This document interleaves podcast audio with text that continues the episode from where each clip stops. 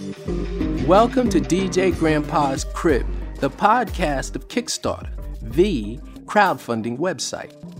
Each week, I interview real people with honest dreams. Today is Monday, April 8th, 2013.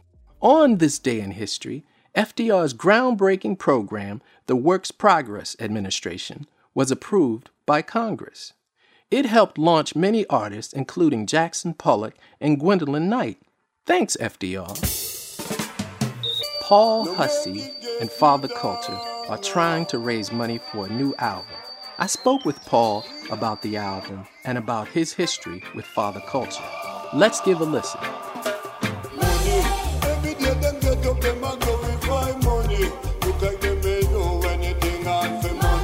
Welcome to the show, Paul. It's nice to be here on your show. Thanks for having me. Tell me about Father Culture. I lived in Jamaica in the 90s for about nine years, and that's where I first met Father Culture. And um, I was working out there as a sound engineer and producer. We actually recorded a couple of tracks together back then. He's born and grew up in Kingston, Jamaica. He's the real deal. You know, he's a self-made man. I kind of like lost touch with him, but we kind of linked up again about maybe uh, two years ago or so when I went out there and we recorded System Hold the Poor Man Down. You know, that track kind of took a life of its own. It's over 60,000 views on YouTube, which is a lot for us. Everywhere you go, you hear the people in my ball. From Grand Spain, cassava, Whitehall. Can't buy sugar, people can't buy salt. Me say two green buckle, me say the pandy. Now, you and Father Culture have been apart for a while. Let's spin to the present. It's 2013. How long have you guys been apart? Probably lost touch with him around about uh, 97, 98, around that Right. time. And uh, we reconnected about two years ago, maybe 2010, 2011. And what was that reunion like? It was fantastic uh, seeing him. So he's pretty well known in Jamaica? He's been uh, an artist for a long time, but it's only now he's really starting to connect with people and get some good radio play and stuff like that in Jamaica. Why do you believe in Father Culture so much? He's speaking from the heart, you know. He's he's not just saying any old thing that comes into his head. He, you know, he's speaking from personal experience. He really is, you know. And when he's singing about system hold the poor man down, he's felt that, you know what I mean? He's really felt Right. the system holding him down. He's a bit of a spokesman for sufferers, you know. Say the system hold the poor man down. He never lift them up. The system hold the poor man down. I see in your video you say that Father Culture is rich of soul. What did you mean by that? he doesn't stress about money. He's quite happy. If you go and see him at his yard, he's not worried about the things that he doesn't have. Has a lot of uh, humor, good vibes. And last you mine. Oh, you a go tell the ghetto youth raise nine. Sick you wait and last you mine. Oh, you a go tell the ghetto youth raise nine. You know she say Jamaica Well, I've been a sound engineer pretty much all my adult life. Went on holiday to Jamaica.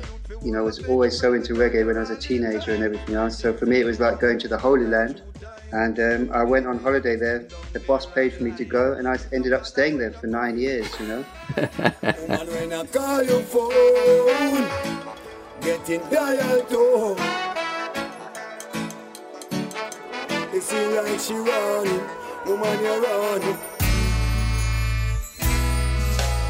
You know, he's got a song called Telephone about uh, his girlfriend, or maybe his fictional girlfriend, I don't know, who's um, he's trying to get her on the phone and he can't get through Yeah. because she's up she's up here, she's down there, and she's all over the place. He can't control that woman. She's all over control- the place. She's all over.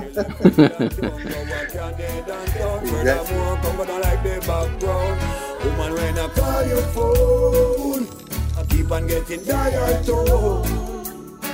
You never there at home. It seems like you're running around.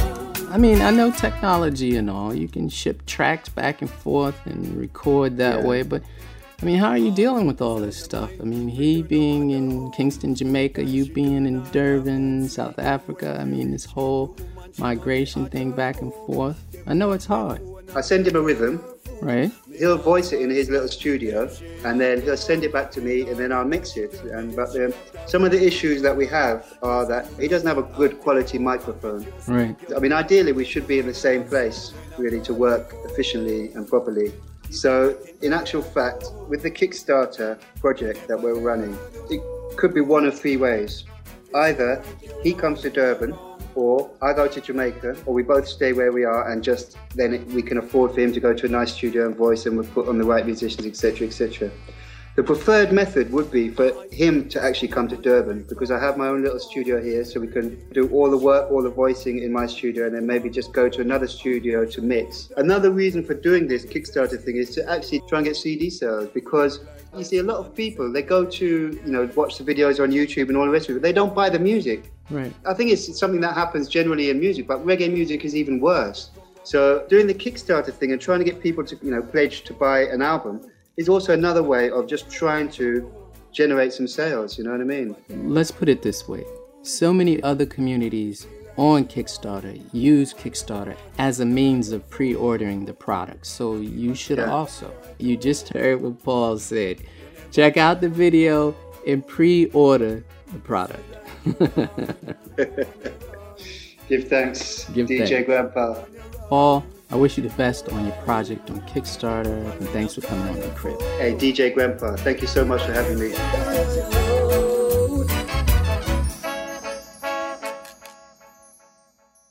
I, matey! Walk the plank with me in Mayday Games!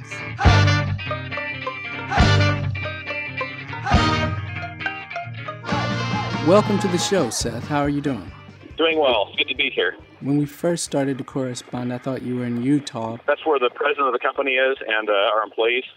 But I actually moved out to China about a year and a half ago to focus more on the manufacturing, production, and some Asian distribution. So I've been living here in, in China for about a year and a half with my wife and three kids. Could you tell me about your new action game, Walk the Plank? Walk the Plank is uh, a game we saw last year at uh, Gen Con, and uh, the designers, Jared and Shane, they showed it to us. It's a fun little game where basically what you're doing is you've got a set of 10 cards, you're choosing three of them to play, you put them face down in order, so the starting player will turn his card over, resolve his or her action, and then the play passes to the left and just goes around. Then once everyone's played their first card, then everyone plays the second card in order, and the third card. The neat thing about it is you're mostly hurting other players, trying to advance your own position because you're getting pushed off of a, a pirate ship, and if you fall into the water, you're out. But the fun part about it is that even though you're attacking other players, because you play your cards in this order, you may or may not be able to do what you thought you were going to be able to do. And your uh, your crew that you're in charge of, the three pirates that you have on board, are really stupid. So if you uh, put your third card, shove another player, and all you have when you get to your turn is your guys on that square, then you have to shove your own player. So the pirates are really dumb Yeah. you may be trying to attack your friend half the time it doesn't work out and it just makes it really funny and it's not as uh, as brutal of a game because there's no real direct attack half the time you're just lucky if you get to hit anybody at all So you guys turn against each other in this game? so everybody's trying to uh, push the other players off the plank and the, the last one standing is the winner basically We've spoken before, and you said that Mayday Games is a very small company correct and that you're growing. Where do you see the majority of the growth coming from for your company? The biggest part of it probably is kickstarter we've been able to do a lot with kickstarter and that's helped us a lot to be able to launch products faster and to uh, have the cash flow to make all these new games Your literature says that since 2011, you've had roughly 14 Kickstarter campaigns. Yeah, I think so. I think it's 13 or 14, yeah. Yeah. Our very first one was a game called Get Bit, which is about some pirates in the water getting chased by a shark. So the uh, Walk the Plank game is kind of a prequel of that game. Yeah, we've had quite a few Kickstarters. We've had all but one of them be successful, and uh, we've been really, really lucky that this, the support for our games has been pretty broad. So we've really been enjoying the success of that. I've been told by other gamers that there's sort of a revolution going on in your industry and that they see so much of their sales coming from Germany. Is the same true for your company? Not as much for us yet, but uh, if you look at uh, most years, Germany spends about three times as much on games as Yes. America does, but they only have about a third our population. Oh. So the average person in Germany is spending nine times more per year on games than an American person. So there's Right. definitely a lot of room for growth there. We haven't gotten a lot of our games there yet, but uh, we do go to the uh, German convention every year called uh, Spiel, which is in Essen in October. Essen, Yeah. Germany. And uh, we do have a lot of sales over there. We've definitely got more there than we used to. But that's our next big push is to get our games into wider distribution in Europe. Now, roughly 14 games on Kickstarter since 2011. To me, that's a big deal. How do you keep coming up with the hits? How do you keep finding the talent to bring out new games? Well, a lot of it is just that when we go to these conventions, we will take uh, game designers, put them aside, and play test their games. And it's kind of like being in a book publishing industry. If you're a publisher, everybody you know seems to have a book they've written. The same thing with board games. Well, there are a lot of people out there who've designed their own board game, and they have this dream of getting their game out there and published. So what we do is we take a look at those games, play test them, and if we like them, we pick them up. People will submit new games to us about every week. We get some games to look at. So you get to play new games all the time. So basically, I just get to go around the world with my family, set up booths, and play board games. Yeah. There's worse things in life. What would you like to say to your backers on Kickstarter? Uh, The main thing is a very grateful thanks. We're just really excited that the backers have continued to support us. We have a lot of backers who seem to back every one of our projects. We get a lot of private emails thanking us for the, the games we make. Most of our games are small, easy to play, simple to explain games that you can have a lot of fun with family and friends. And uh, we've just been really overwhelmed with the support that the uh, Kickstarter community has given us. This game walked the plank. You know, pirates are always very exciting, but this game in particular seems to be raising money very quickly on Kickstarter for you guys. I think a lot of that has to do with the price point. We're selling it at $18 delivered to your door in the U.S. Yes. and uh, I think 23 to Canada and 25 worldwide. So the price is really low. And then we're doing something, some new things there too. We're getting a lot of extra Kickstarter bonuses in there for those people who back us on the Kickstarter project that they won't be getting in the main game when we release it to wider distribution. Right. But I think a lot of those factors play into the fact that people are backing it faster than any of our other games before. And uh, I think Kickstarter in general is just being more and more well known. So the, there's a, a larger audience there to look at your game too. Now, where are you at right now? Sounds like you're about to take a plane or something. I'm actually uh, on a on a run. I was on a run around the this lake here. It's a 10 mile run, and I'd forgotten that we were calling because of the time zone. It's only uh, about 10 a.m. here, so uh, there's just some traffic where I am. Well, you make sure you look both ways before you cross the street and yeah, yeah. you know all of that stuff. You know. Yeah, the traffic can be pretty crazy here in China sometimes. The town I live in is called Suzhou, China. Right. It's a town no one's ever heard of, but it's only got six million people in it. That's a town. yeah, wow. Six little million town I people. live in. That's a Yep. different world, man. A totally different world. I just wanted to say good luck to you and your company, Mayday Games. Thanks for coming on the crib. Well, thank you very much for having me. I appreciate it. Have a great night. What episode of DJ Grandpa's Crib would be complete without a video game?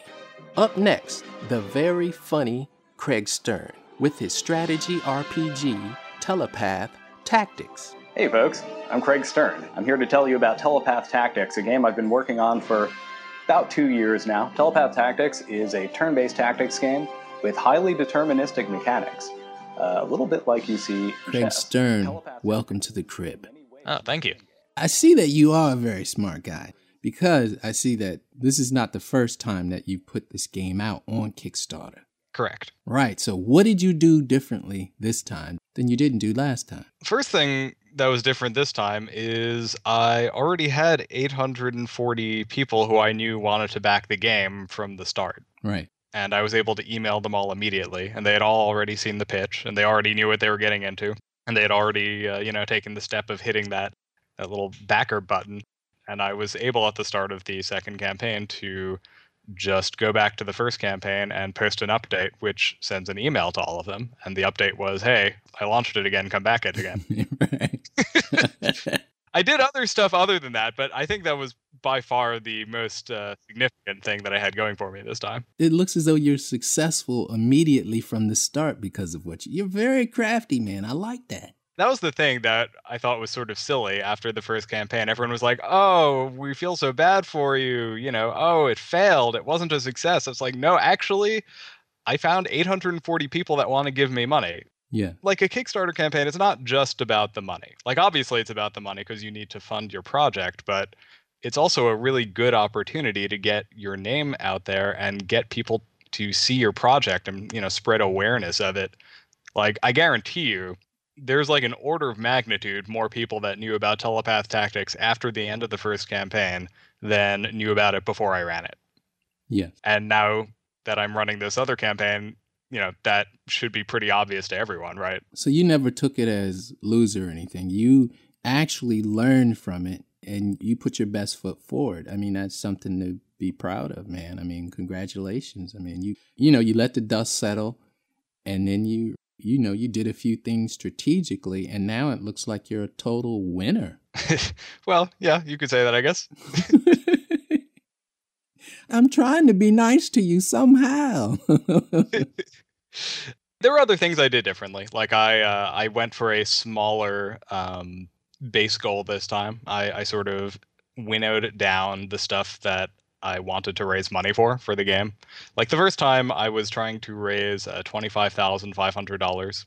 Yes. And this time, I realized, based largely on feedback from backers from the first time like there were certain things i needed to focus on and other things that i thought i needed that actually I, people didn't care about at all like the first time around i really wanted to get money to hire a professional sound designer to create a full set of original sound effects for the game and that was going to cost like $12000 and over the course of the campaign i learned that a lot of people didn't care about that and they didn't want me spending $12000 of backer money on that so this time around, I was able to ask for a lot less. I'm still saying you're brilliant, man. Still saying it. From humble beginnings to brilliant. That's that's what I'm saying. All right, all right. What would you like to say to your backers? As much as like you're pouring praise on me, all I did was make this campaign, send out a bunch of emails, and hope that people would like the game enough to actually back it. Uh, the backers are the people that are actually making it happen all of you, thank you, because you are going to be ultimately responsible for me being able to make Telepath Tactics as awesome as I really want to make it. Could you tell me a little bit about your game? Uh, Telepath Tactics is what's called a strategy RPG. It's a certain subgenre of RPGs that people generally know like one or two examples of, unless they're really into it, and then they know all of them. Like Fire Emblem Awakening, that's one that was really popular that just came out. That's a strategy RPG. Uh, Final Fantasy Tactics is another one. Uh, Disgaea is another one. Uh, Eternal Poison. There's like a million of them. But basically, the idea behind a strategy RPG is it's an RPG where the battles are spatial. They take place on a grid, kind of like a chessboard almost and you're moving your characters around the battlefield as part of the battle. It's not like Final Fantasy where they're like lined up on one side of the screen and you're just like selecting stuff from a menu. Like you're you're actually moving your characters around and you know positioning is important. Thank you very much, Craig Stern. You've contributed to my life and you've contributed to the crib and I'm very happy that you you know, when the dust settled from your first campaign, that you went back and you retooled, you reinvented, you know, sort of, kind of. And you came out a second time, man. Congratulations. All right. Thanks for having me. Okay, kid shows, lucky charms, and puppets. This interview with TC DeWitt has it all. Welcome to the show, dude. I'm happy to be here. Why do you like puppets so much? I can remember being five years old, four years old, sitting in front of the TV every day, you know, eating my bowl of uh, Lucky Charms and watching Grover and Telly and Big Bird, Mr. Snuffleupagus. You know, I even have a, an old notebook from when I was a toddler of drawings. I used to draw the Sesame Street characters while I was watching them.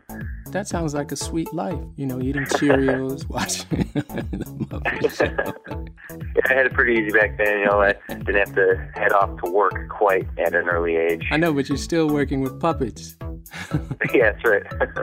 that's true. I've, I've come so far in my life. right, that's what I'm saying. It's like full circle. We're not breaking any new grounds in cinema here, nor are we claiming to. But this is new ground for us. We're following in the footsteps of Jim Henson, Avenue Q, and other independently produced puppet features like Misfit Heights. Could you tell us a little bit about your puppet musical, Princess Knight? I've been making films for a few years now. and um, Ryan Brooks, cinematographer extraordinaire that I work with all the time, saying, "Man, it would be so much easier to make a movie if we didn't have to worry about actors and scheduling." yes. he got it in his head. Let's go full on puppets here. Then we don't have to worry about actors. And uh, we had the Princess Knight done. You know, it lended itself well to puppets because it's very much inspired by classic Disney films like Sleeping Beauty or Sword in the Stone. And that kind of is what got the ball rolling there. So that's only been like a couple of years that you've started in the world of puppets, and it was just because you wanted to, you know, make it easier on you as far as scheduling and actors and stuff, union rules and stuff like that. Puppets have always been something that I've enjoyed because there's an art to bringing a puppet to life so much so that people don't look at you, they look at the puppet, and any Right. successful puppet becomes a full-on being itself. I watched the trailer and I was in total believement, you know. I like cartoons and stuff, so I totally believe they were alive, you know. and that's a credit to our puppeteers and our voice actors. It's it's a fun collaboration just to bring one entity to life and really make them a living and breathing thing. Now, Mr. DeWitt, I have a question. Is it more complicated to work with puppets than real people, or vice versa? It is much more complicated because you have to frame out the puppeteer. You know, if you can't see someone's head bobbing around underneath the puppet. Oh, yeah. Again, trying to create that illusion that they are a real being. Hello. What do you do, friend? Little man, I am the giant that terrorizes the woods beyond the only bridge into this horrid and putrid land. The bridge you yourself guard. I tromp heavily through the force. The Baron cursed her into believing on she's a and all giant. who Just fall play under along. my gigantic Oh. feet. Roar! My wife, she likes your mm. reward category that talks about Lord and Lady. That's the Lord and Lady package. Yeah, could you explain that to our listeners a little bit? you know, you look at Kickstarter, sometimes there's some really great rewards for like the artwork projects. There's like, oh, you get an original copy of the book when it's finished. Some films had the, oh, you can get a producer credit. Well, we felt we didn't want people to just buy the title producer. We wanted to find a, a different way to encourage people to become a part of this project so that they could physically and literally become part of this project.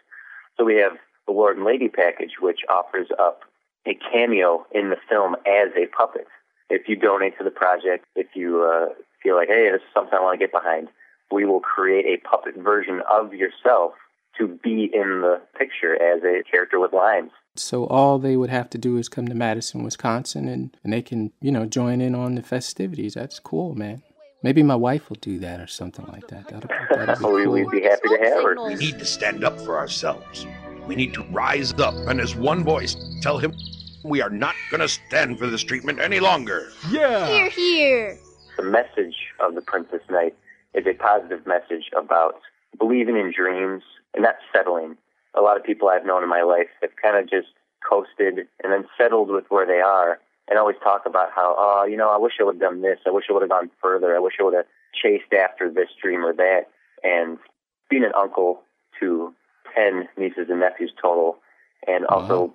being a teacher and whatnot, it's important for me to instill into the youth that you can dream big and you can go after these dreams. So to my backers, I say, and to potential backers, I say that you're not just supporting an independently produced film, you're supporting a, a great message. And that's really what The Princess Knight is about at its heart.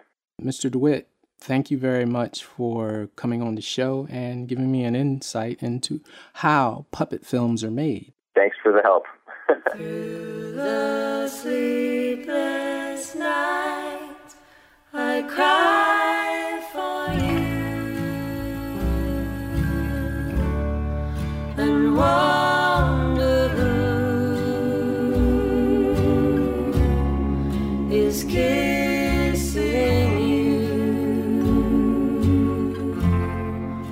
Welcome to the show. I'm talking with half of the Chapin sisters, or maybe some people would say a third of the Chapin sisters. They have a new album coming out. It's called The Chapin Sisters A Date with the Everly Brothers, in which they cover some of the Everly Brothers' greatest hits. Welcome to the show, Lily.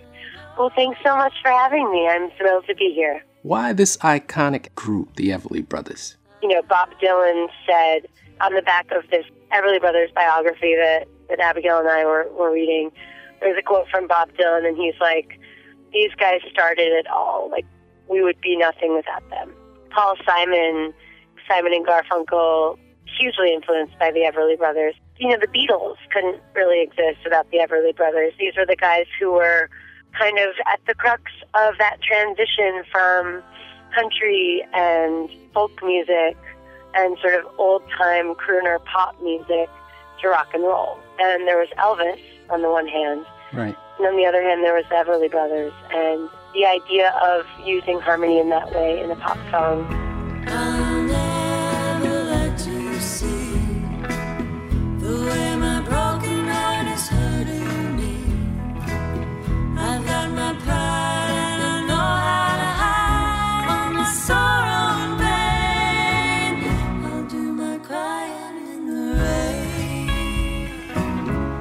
What did you learn in synopsis from listening to the Everly Brothers to prepare for this album? So you had mentioned that you were speaking with either half or the one third of the Chapin sisters, and uh, that is a good point. We used to be a trio, and now we are a duo. So our sister Jessica is not currently performing with us or recording with us, although she occasionally does fit in. So we had been steeped in three part harmony throughout our whole lives, and it's a real art. There's a real craft to it, and you can look back to the Andrews sisters, the Beatles, the Beach Boys, so many different groups, all the girl groups. With the three part harmony, you are constantly thinking in terms of threes. So there's so much available to you when you're arranging because you have three notes at any given moment that you can use in a chord. And the reason that we were so excited to learn these Everly Brothers songs is because we wanted to retrain our brains towards two part harmony. And Abigail and I had been already touring and performing for a couple of years as a duo. And doing duets was something that we were practicing all the time and writing our own duets and writing our own arrangements. Yes. But the Everly Brothers are the masters of this, and it was just such a pleasure to live in their songs and think about the choices that they made. And the fact that in any given moment they chose two notes out of a three or a four note chord, and you never miss what they've left out. Why Kickstarter? We'd never done a Kickstarter before. We'd given money to other people's Kickstarters and kind of been aware of them. But I've seen bands more and more using this tool to do this, and it seems to have a really honest and kind of we're not asking anybody to give more than they can or than they want to. It, so it's this very voluntary exchange. And we're trying to give people things that they couldn't get otherwise, you know, really personal things like handcrafting CD covers and you know, we used to do that stuff anyway, but they'd only be available at our shows and you know, only the people who happen to be at that show can have that really personal exchange. So I think that's one of the really amazing things about this is like, you know, every time we get a new pledge, we see the name of the person and we can write them a note and suddenly you're like having this very clear interface. I just didn't know that you actually saw the name of the person who pledges. That's cool. You do. It's really wonderful. I mean, some people, you know, put some other, they just put their email address or they'll just put their first name or something. But most people are pretty transparent about who they are. And, you know, people come out of the woodwork that you haven't talked to in a while friends, colleagues, people who you've worked with, people who you've known forever, and then total strangers and people who you've seen at shows, you know, fans, all different types of people. It's very community building.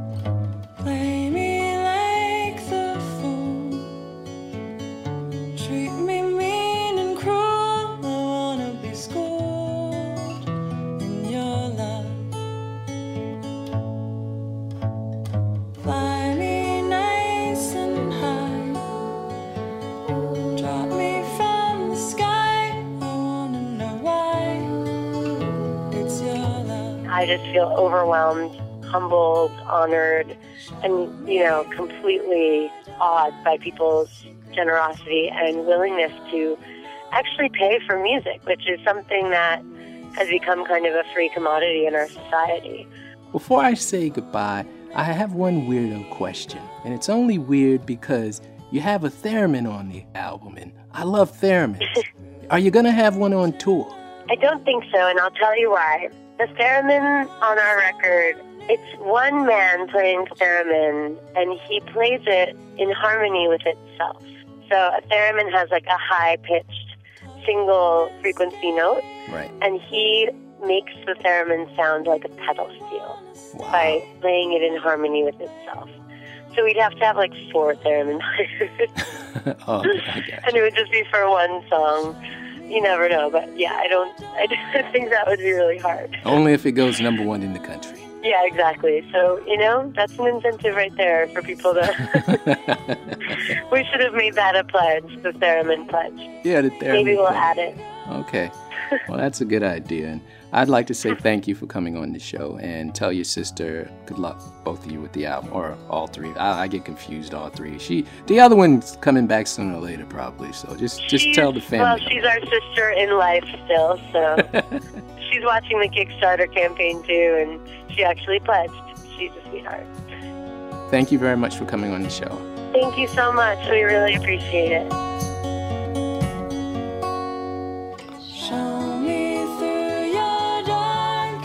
Secrets. Tell me all you know. Let me settle in beside you. I spoke with Phil and Ricky from Nice Laundry, and let me tell you, it's all about the socks. Expressive, familiar, well made. Knowing that you'll pick up a compliment or two. There's just something to be said about that one go to pair of socks. And when you have a drawer full of them, it's awesome. Welcome to the show. Awesome. Thank you very much. Nice Laundry, a fresh start to your sock drawer. Congratulations. Thank you very much. We've been very enthused and kind of blown away by the support that everyone in our community and kind of a larger community around Kickstarter on the uh, internet has shown us so far. Did you guys put so much work into the pre launch that it was just a breeze for you to raise that money in 10 days? A lot of people view Kickstarter as a if you build it, they will come kind of thing. Right. That could not be further from the truth. We definitely put some work into the launch. When it came down to choosing how do we spend, you know, this next few hours, that chunk of time, um, and mean, we were deciding between do we kind of line up, you know, all of our contacts and saturate our network and make sure they know about it, or do we focus on the messaging and the story of the brand so when someone reads it, they understand it immediately? Right. A lot of people have been messaging us saying, I've never really thought about my relationship with my sock drawer, but after reading your campaign, like, I realized it was terrible and I really wanted a fresh start. Now, I think you guys are kind of mavericks in a way because I would have never thought of quitting my job to start a sock company. Well, thank you. and when you put it like that, it does feel a little bit crazy. Yes. But at the same time, I think Ricky and I have been really passionate about this for quite a while. In fact, that's how we met at uh, Living Social. We were working together in DC. This was probably over a year and a half ago now. I would always come to work wearing these uh, boring blacks and grays, or as Ricky would like to think, they were ratty white Adidas gym socks. Let's just say I was the furthest thing from a sock guy when I met Ricky. A big experience for me was when he finally convinced me to buy that one first cool pair of socks. And I still remember buying it and wearing it the next day, and it was incredible. It, all of a sudden, I had that go-to pair of socks in my sock drawer. It felt nice to put them on, but most of all, I got a lot of compliments at work. And then I got home and, and I threw them into the hamper and realized that, hey, I'm back to my old, you know, boring socks. Right. So I spent like weeks trying to upgrade my sock drawer, scouring all the flash sale sites, trying to find my favorite patterns, and it just took way too much time and cost literally hundreds of dollars. So that's really what, what kind of inspired us. We had that moment where we looked at each other and we're like, this is obviously really broken, and uh, let's do something about it. Do either of you have a background in fashion? This is Ricky again. Out of college, I started a fashion company. I actually started before I, I left school. We made things like polo shirts and button downs and shorts and things like that. So I, I've had some experience both on the international production side and on the technical design and fabric sourcing and, and pattern making side as well. DJ Grandpa gets kind of annoyed when I go to the store, I go online, mostly online, and socks seem to cost an arm and a leg for, you know, for lack of a better phrase or something. So you guys are saying that your socks are reasonably priced and stylish. Correct. Could you give me some sort of comparison, maybe? This is Phil. So what I found out in a pretty painful way that these socks are going for about twelve to forty dollars a pair, which is absolutely insane. And most of that markup is because it is sold at retail. So there's like a middleman involved, which dramatically increases price. And the second biggest factor is the brand itself and all the marketing and PR and all that jazz that they have to support with it. So we effectively remove those two biggest kind of cost drivers that consumers feel.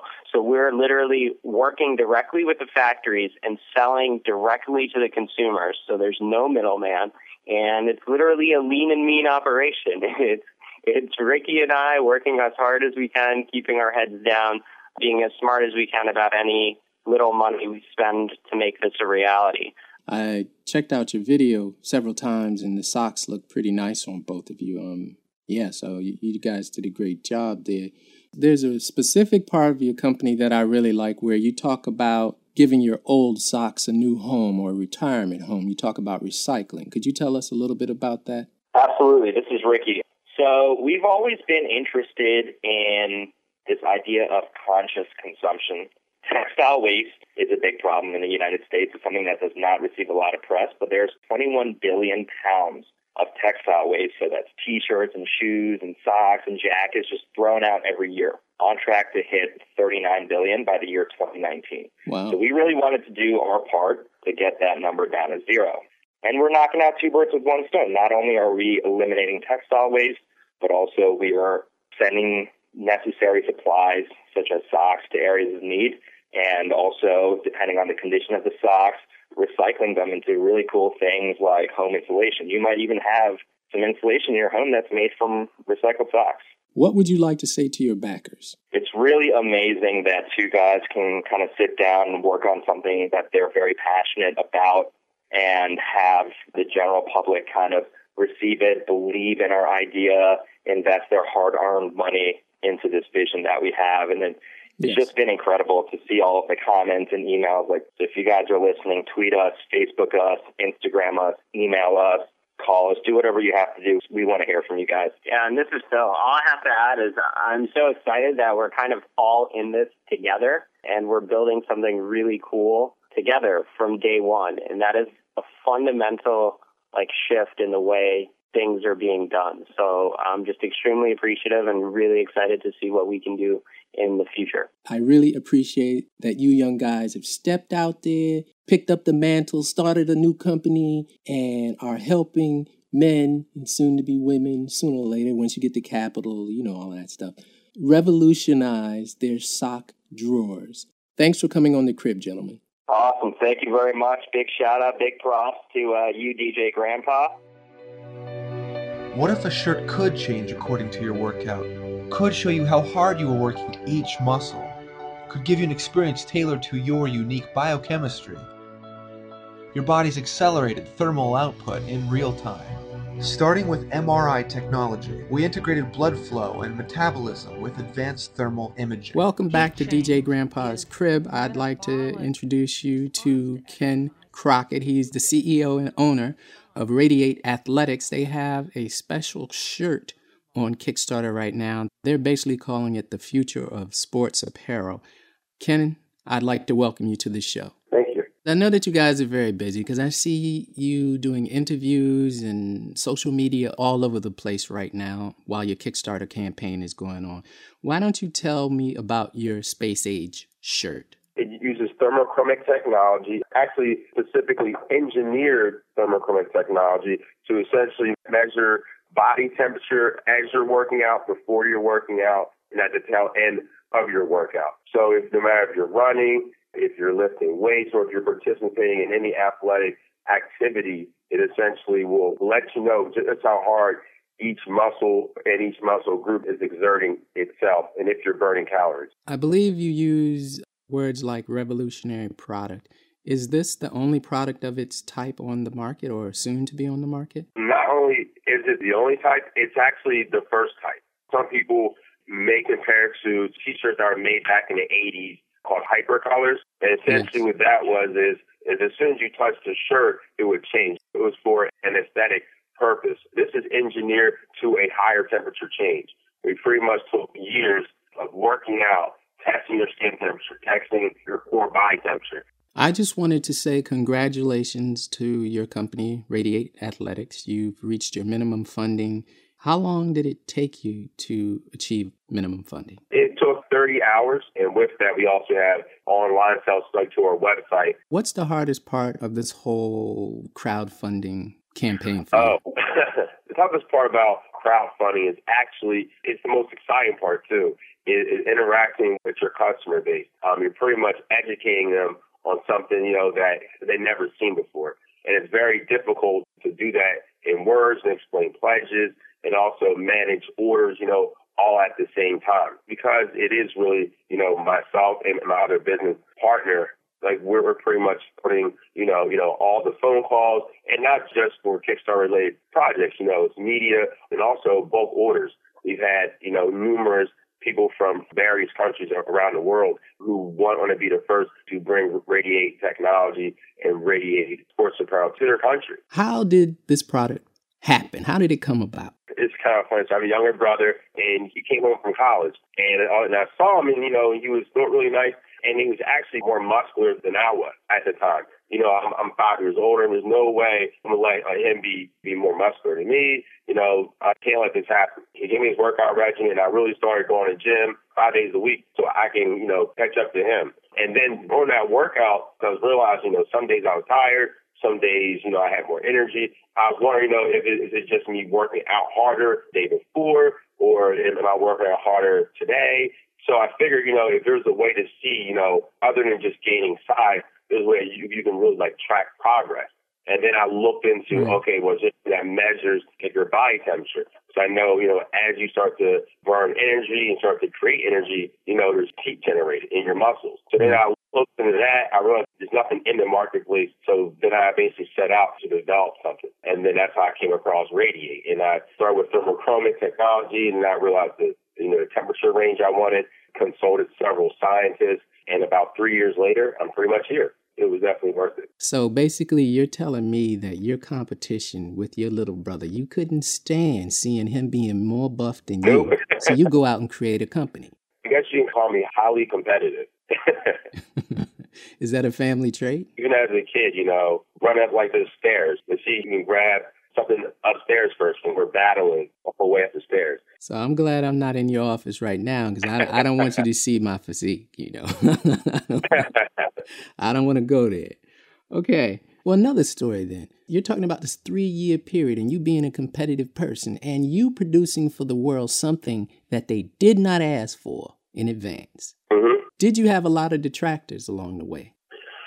Uh, I guess I would say yes and also no. You know, there's also been people who are like, oh, I don't know, you know, like, you know, why you would need that in the marketplace. You know, you know, is it necessary? You're going to spend all this time doing this. You know, you can get a job, you can have a salary. But me, I, I'm the kind of person that if I believe in something, if I'm going to do it full time, I don't want to do like anything else. So. I didn't work the nine to five. I pretty much just said, you know, I'm gonna take out some loans. You know, I was just finishing up graduate school, so I said, you know, I'm gonna put everything I have into making this product perfect. Now I'm not gonna sit here and say it was easy. Wow. You went for broke and it all Yeah, oh yeah, definitely. Wow. definitely. What would you like to say to your backers? Well, first and foremost, thank you. It's one of those things like you see a product, you don't know if it truly works until you wear it. So I'm definitely thankful that the Kickstarter community and our backers that they trust us. I'm glad that they support us. Last statement on my behalf. I saw a sea turtle in your video. I love sea turtles, so definitely you put that little green touch in there. Very shrewd. I like that. Um, and I just wanted to say thanks for coming on the show. I'm talking to Ken Crockett, owner, CEO of Radiate Athletics. They have a Kickstarter going on right now that's doing very well, but it is a very interesting product. So you should check it out. Go to Kickstarter.com and type in Radiate Athletics. If you can't find it there, go to DJGrandpa.com and we'll have links. Thanks for coming on the show, Ken. Thanks a lot.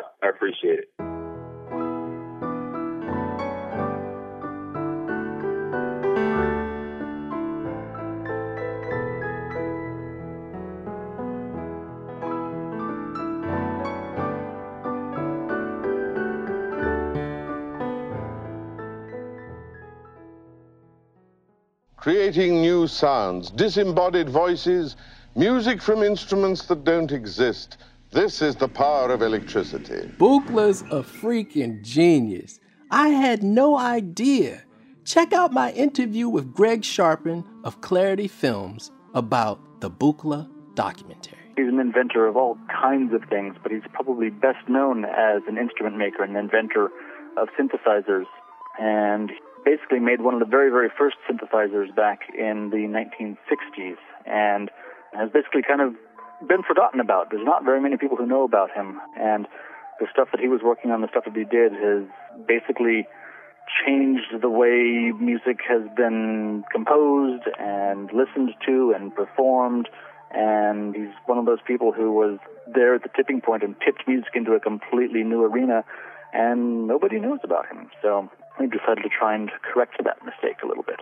Were you inspired by this man? Absolutely. I'm a musician, but I do kind of the stranger side of music. And it was kind of humbling to realize that a lot of the stuff that I do kind of had its origins, and he was doing some of that kind of stuff before me, and I didn't even know about it. You know, I also sample and reconstruct music and, you know, synthesizers a little bit. And so I guess I have a lot to owe to Don Buchla that I didn't even know about as far as history. So He's somebody who is basically was trying to do something very new, trying to basically re recreate the idea of music, to take music into a completely new arena, and he basically succeeded. And his machines they changed the sound of the century in a way. Did you have any preconceived ideas about the man before meeting him? Uh, I didn't.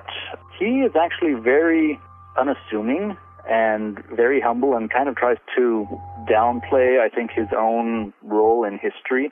Which I think is also one of the reasons that very few people know about him or know who he is because he's not somebody who trumpets his achievements from the mountaintops. He just very quietly and steadily does his work and does these amazing, outstanding things, then thinks, oh, that's fine, and then doesn't talk about it. But I didn't know anything about electronics. Zero. I didn't know a transistor from a resistor from a from an egg, you know. So we put an ad in the paper to get some engineer here and work with us because we were we were floundering with this idea. Don was actually coming up to use our three-track tape recorder. But I thought he was answering the ad, so I gave him this big spiel about this thing, and um, he said, "Well, I can do that." And so Don designed his Buchla machine, Buchla box. we interviewed Morton Subotnick. He actually commissioned the Buchla in a way. He was working at a place called the San Francisco Tape Music Center Right. uh, in the 60s and wanted to find a new way to do music. And Don showed up at their doorstep to come in and use their tape recorder.